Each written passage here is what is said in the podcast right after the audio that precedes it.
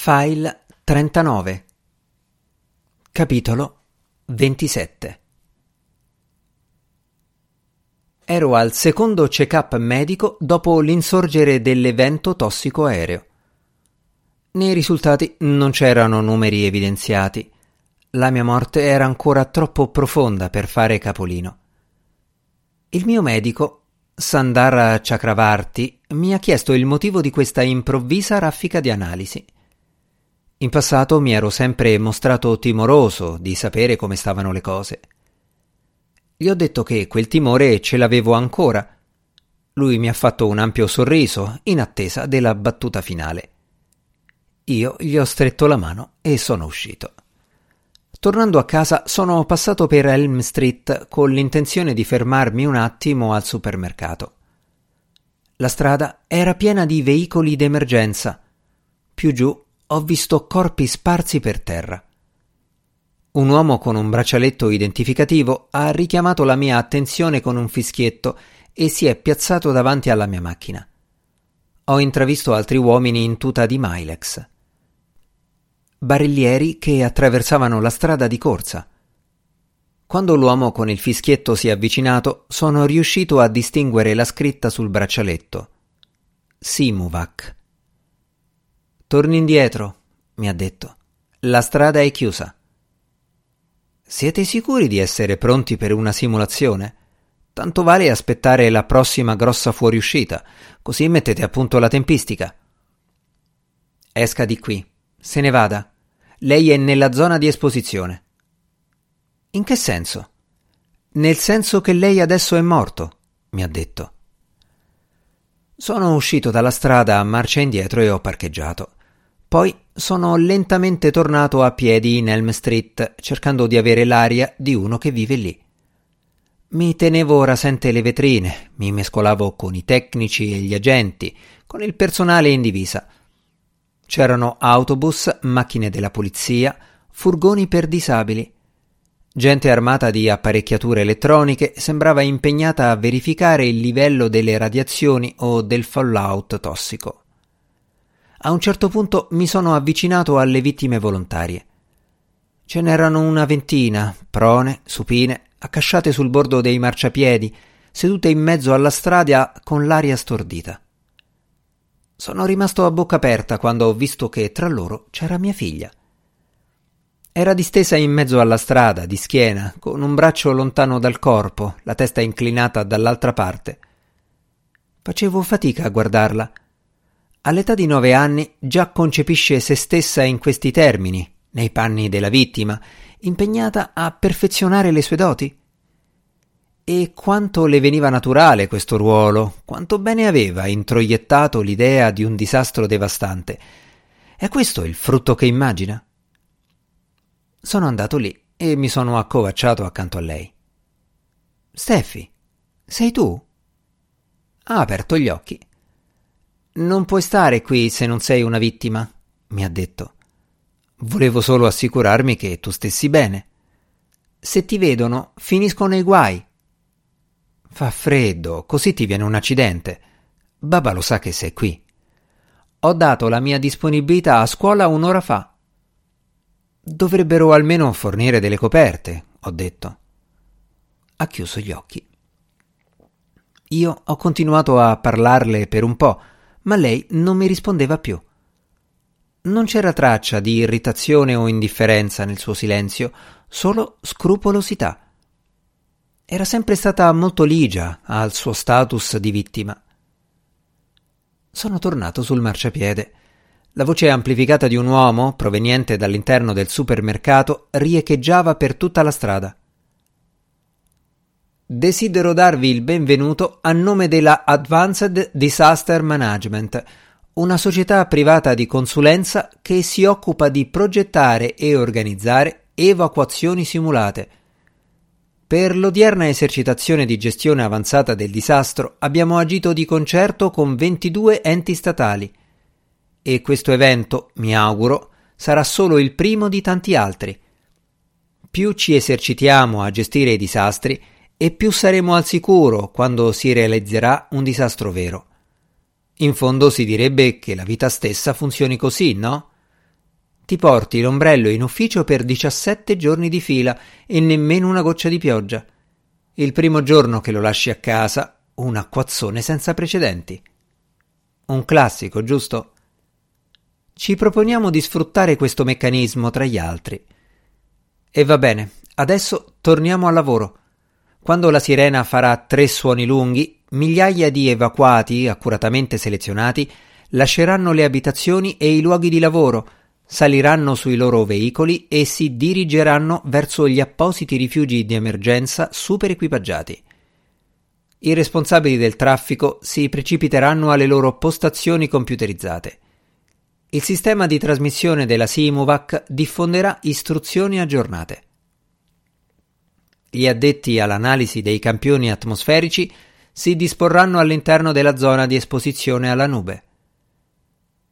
Nell'arco dei tre giorni successivi, gli addetti all'analisi dei prodotti caseari analizzeranno il latte e altri alimenti scelti a caso all'interno della zona di ingestione. Oggi non stiamo simulando nessun tipo di fuoriuscita particolare. È un tipo generico di sversamento o fuoriuscita. Potrebbe essere vapore radioattivo, nuvolette chimiche, una nebbia di origine sconosciuta. Quello che conta è il movimento fare uscire immediatamente le persone dalla zona di interesse. La notte della nube in espansione ci ha insegnato molte cose, ma non c'è niente che si possa paragonare a una simulazione programmata. Se la realtà si insinua sotto forma di un incidente d'auto o una vittima che cade da una barella, è importante ricordare che non siamo qui per aggiustare ossa rotte o per spegnere incendi veri. Siamo qui per simulare. Nel caso di una vera emergenza, gli imprevisti possono costare vite umane. Se impariamo adesso a far fronte agli imprevisti, saremo in grado di far fronte agli imprevisti anche quando conterà davvero. E vabbè, allora. Quando la sirena emetterà due lamenti malinconici, i responsabili di zona andranno casa per casa per vedere se c'è qualcuno che è rimasto inavvertitamente indietro. Uccellini, pesci rossi, anziani, persone con handicap vari, invalidi, reclusi, eccetera, eccetera. Vittime, mi raccomando, avete 5 minuti. E per quanto riguarda gli addetti alle operazioni di salvataggio, ricordate che questa non è la simulazione di un'esplosione. Le vostre vittime sono sconvolte, ma non presentano traumi. Risparmiate il vostro bisogno di prestare cure sollecite per la palla di fuoco nucleare di giugno.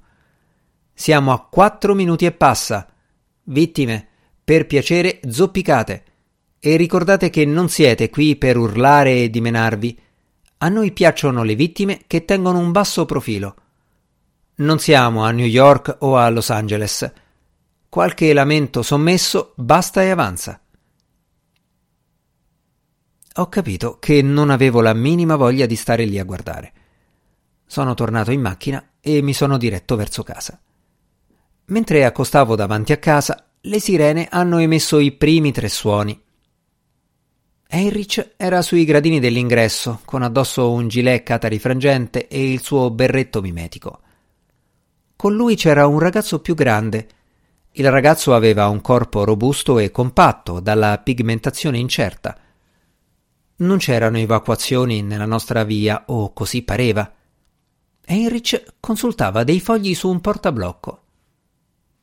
Che succede? Io sono un responsabile di zona, ha risposto. Sapevi che Steffi era tra le vittime? Sì, mi aveva detto che sarebbe potuto succedere. Perché non me ne hai parlato? E vabbè, la prenderanno e la metteranno su un'ambulanza. Che problema c'è? Ah, boh. Se vuole farlo, che lo faccia. Sembra nata per quel ruolo. Tutto questo un giorno potrebbe salvarle la vita, ha detto lui. In che modo fingersi feriti o morti salva la vita? Se lo fa adesso, magari se lo risparmia poi.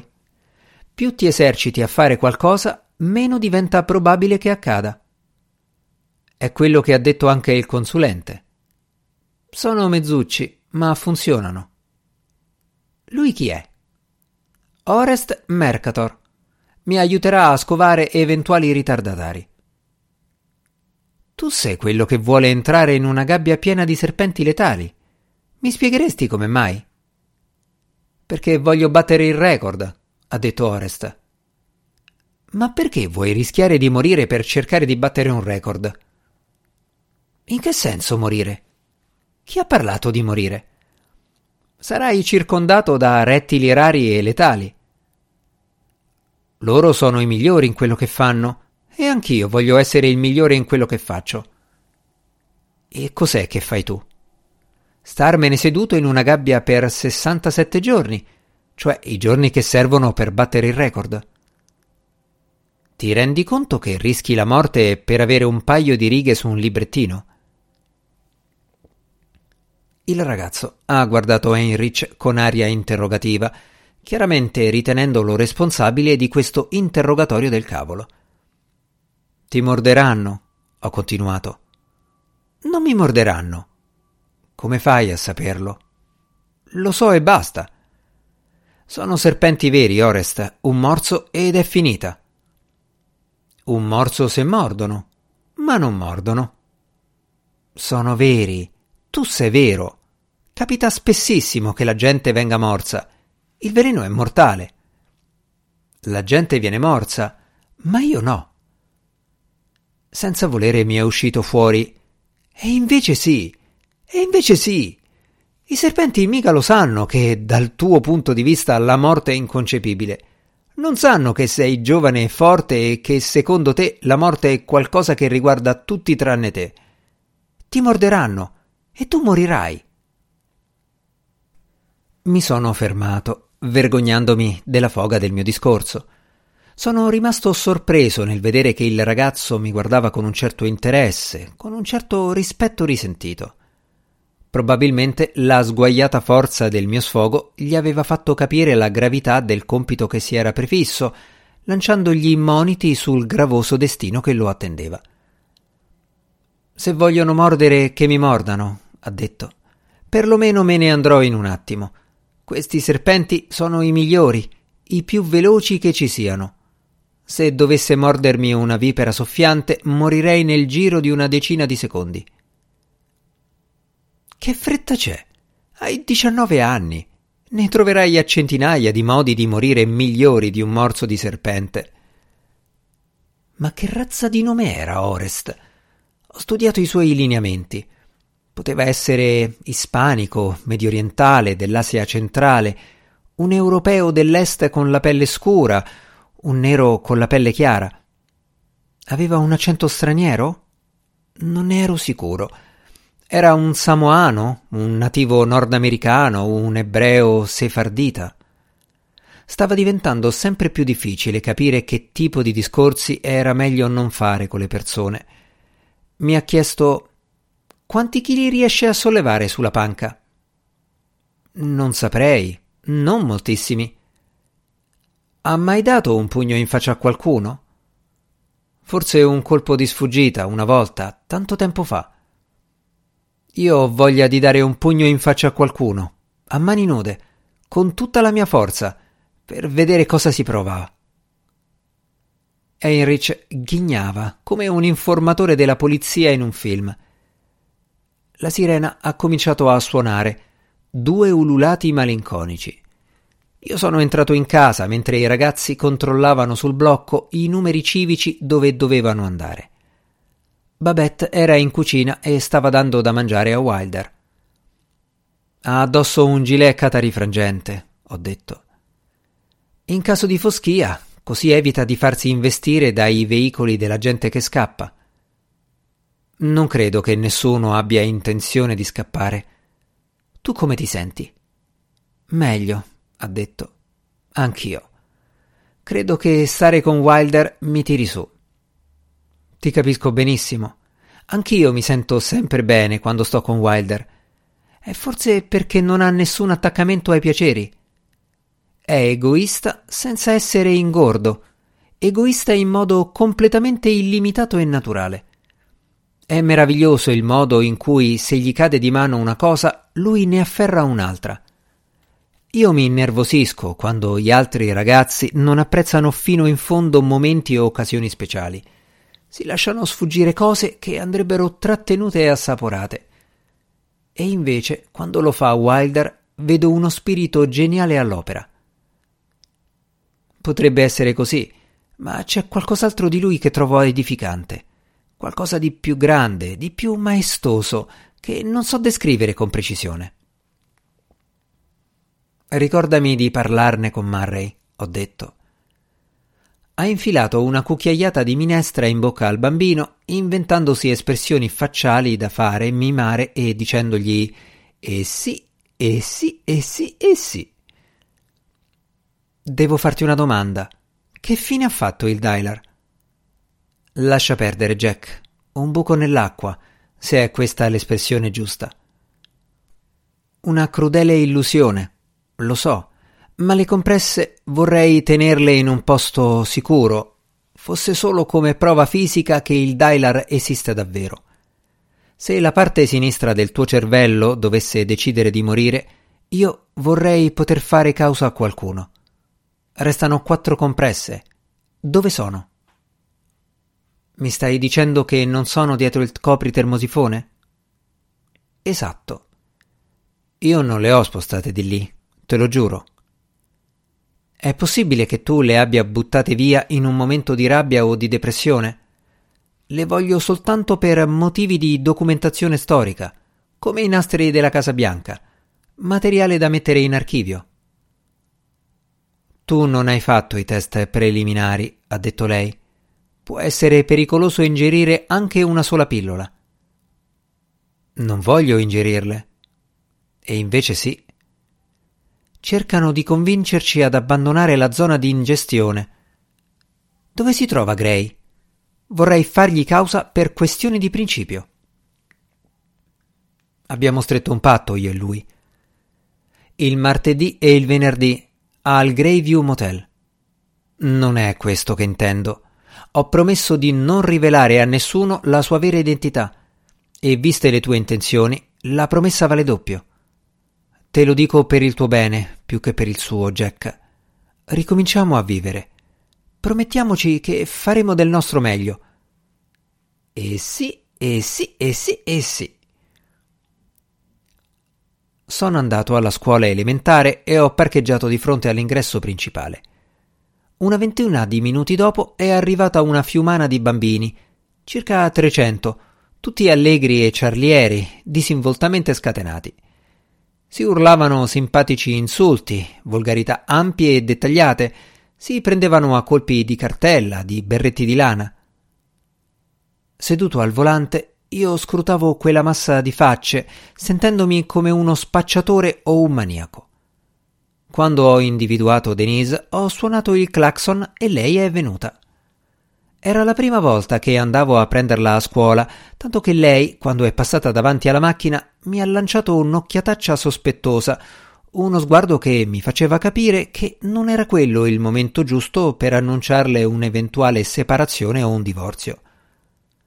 Per tornare a casa ho preso la strada che costeggia il fiume. Lei studiava il mio profilo. Si tratta del Dylar, le ho detto. Quel farmaco non ha niente a che vedere con i problemi di memoria di Baba. Anzi, l'esatto contrario. Prende il Dylar proprio per migliorare la memoria. Non ti credo. Perché? perché non saresti venuto a scuola per dirmi una cosa del genere, perché abbiamo già scoperto che non si ottiene con una semplice ricetta, perché ho parlato con il suo medico e lui questo farmaco non l'ha mai sentito nominare. L'hai chiamato a casa? Allo studio. Il dialer è un po' troppo particolare per un medico di base. Mia madre è una tossicodipendente. Sei troppo in gamba per dire certe cose, ho detto io. Non è vero. Vorremmo sapere che cosa hai fatto con quel flacone. Dentro c'erano delle compresse. Come fai a sapere che sono stata io? Lo so io e lo sai tu. Magari se qualcuno avrà la bontà di dirmi cos'è davvero questo Dylar, forse arriveremo da qualche parte.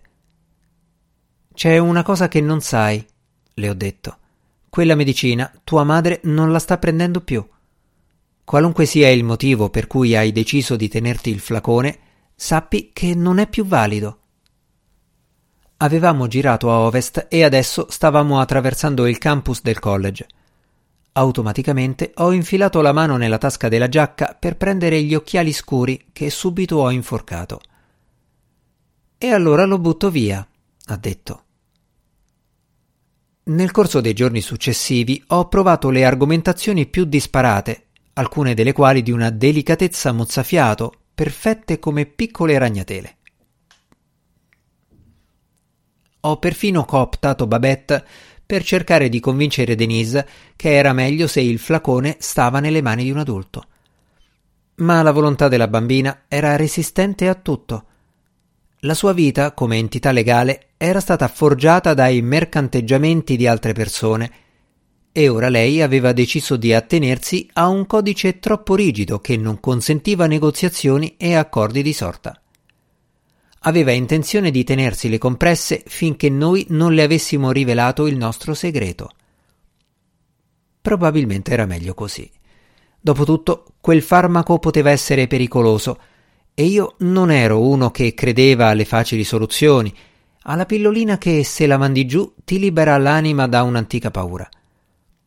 Però non riuscivo a fare a meno di pensare a quella compressa a forma di disco volante – avrebbe mai potuto funzionare?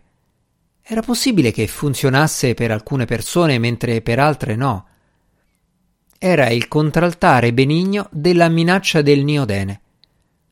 Una pillola che mi rotolava giù dal fondo della lingua e mi finiva dritta nello stomaco. E poi il nucleo, con il medicinale che si dissolveva, rilasciando nel mio flusso sanguigno benefiche sostanze chimiche inondando quella parte del mio cervello dove risiede la paura della morte. Infine, la pasticca si sarebbe silenziosamente autodistrutta con una piccola esplosione verso l'interno, un'implosione di polimeri, discreta, precisa e sollecita, una tecnologia dal volto umano.